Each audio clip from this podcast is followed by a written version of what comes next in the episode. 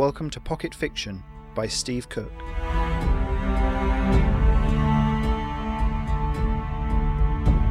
Poison Root, Chapter 3 Monk's Retreat.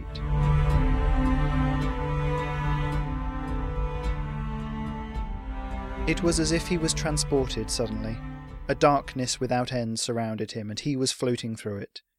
Ahead of him, a vast white floor stretched out to the horizons, and Trip suddenly realized that he was plummeting towards it, unstoppably fast. He screamed, but the rush of air took the sound away, and then he fell through the whiteness and continued to drop. Something sounded off to the left, hard to make out. He tried to angle his fall closer. Words. A voice. It calls, it was saying, calls you. You must go on to the. A horse whinnied, drowning out the voice. With a sudden jolt, Trip woke up. He opened his eyes, a gasp escaping his lips. Almost immediately, he blinked and felt his eyes tearing up against the light. It was day. How long had he slept? The dream fragmented like dust on the breeze. Feeling every ache from his desperate flight from the monastery, he levered himself up onto his elbows and looked around. He was in a small stable, the only other occupant of which was a tall and slightly portly horse, chewing on something. It looked down at him, completely uninterested, as Trip got slowly to his feet. Good boy? he said, gingerly patting the horse on its nose. It continued chewing, paying him no attention, and he backed away and out of the stable. The house was a few metres away, or would have been. Instead, there was a pile of rubble with intermingled greenery already turning brown and crispy. It was wound round bits of broken furniture and shards of glass. Victor was walking over it, occasionally stopping to poke things or move something aside, his head bent and shoulders slumped. He suddenly looked very old. Um, the boy began. Victor turned to look. You're awake, he grunted. Good, good. Thank you for saving me last night, Mr. Junn.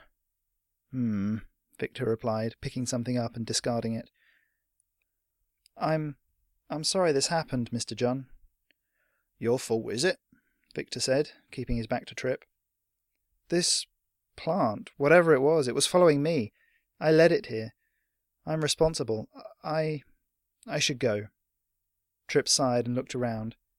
It was just like the monastery more senseless destruction and death following him everywhere. His vision blurred as he saw again the carnage at the library, his arms feeling like dead weights at his side. Why was he so useless? Why hadn't he been able to help? He turned and started to walk towards the edge of town. Boy, he heard Victor say. Boots crunched on the rubble behind him, then bony hands held his shoulders fast. Where are you going? Rootholm, Trip replied. He stared off down the street, back towards the monastery. He heard Victor sigh. Why'd you come to find me last night? Trip turned around, tears streaming down his face. I knew you were here, like I said. Thought you could help. He sniffed and wiped his nose on the sleeve of his habit. I was going to pay you, he muttered, feeling in his pocket and drawing the medallion out again. Somehow it had survived the mad flight through the cottage, the small inscription, in no language Trip had ever read, sparkled in the morning light. Victor looked down at the ground suddenly. Ah, there it is, he said, crouching down and picking something up.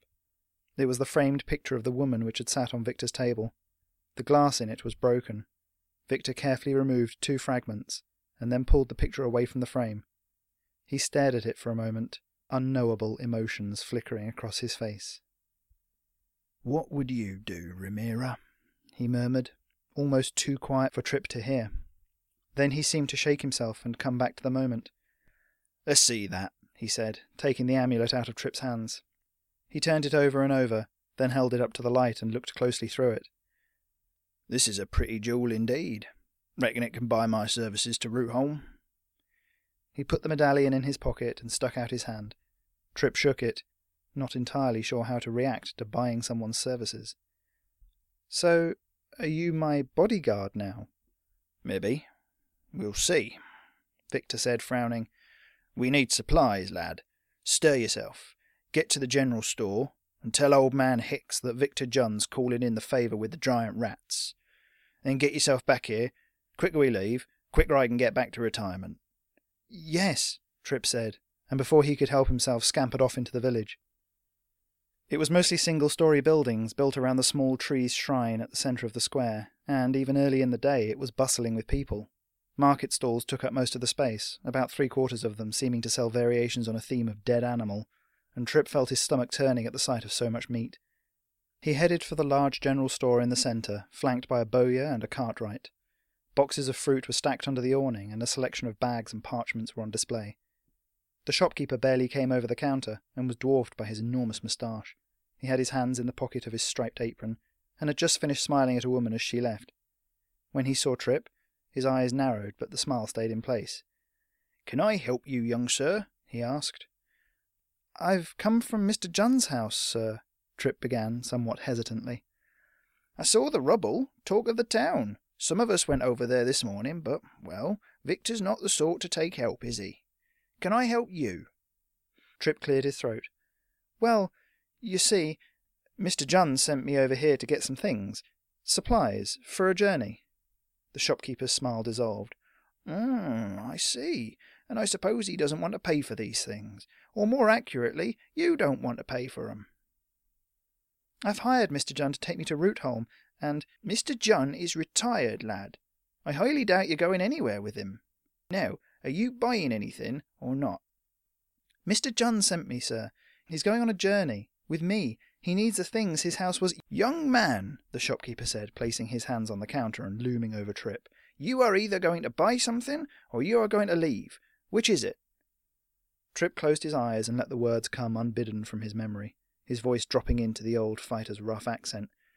Supplies for a journey. Mr. Junn said, Tell old man Hicks that Victor Junn's calling in the favour with the giant rats. Then get yourself back here. Trip felt a sneaky kind of satisfaction in seeing the storekeeper's face fall and his shoulders slump. That does sound like Victor. I can go and get him if you want. I'm sure he has lots to do. He probably won't be very happy, Trip said. The fat man sighed. "Rootholm," you said. You'll need at least four weeks' trail food, a water skin each. He started to move quickly around the shop, picking up first a large knapsack and then several other items which he placed inside it. Within minutes, Trip was walking back through the town towards the ruined cottage, feeling ever so slightly like a thief. By the time he got back to the rubble pile, Victor had changed into a pair of thick trousers and a coat that looked like it was made from the pelt of a snow bear. Trip's eyes widened. Is that the skin of the bear you killed with only your teeth in the treacherous mountains of Zar? The one that almost cost you your left lung and four of your toes? He reached out a hand to touch the fur. Victor's hand was faster grabbing the boy's fingers before they could make contact. No, it's not, he said shortly, then turned away, releasing Trip. He picked up a small pack that was leaning against the wall of the house and held it a moment as if testing its weight. Where did you kill the bear for that coat, then?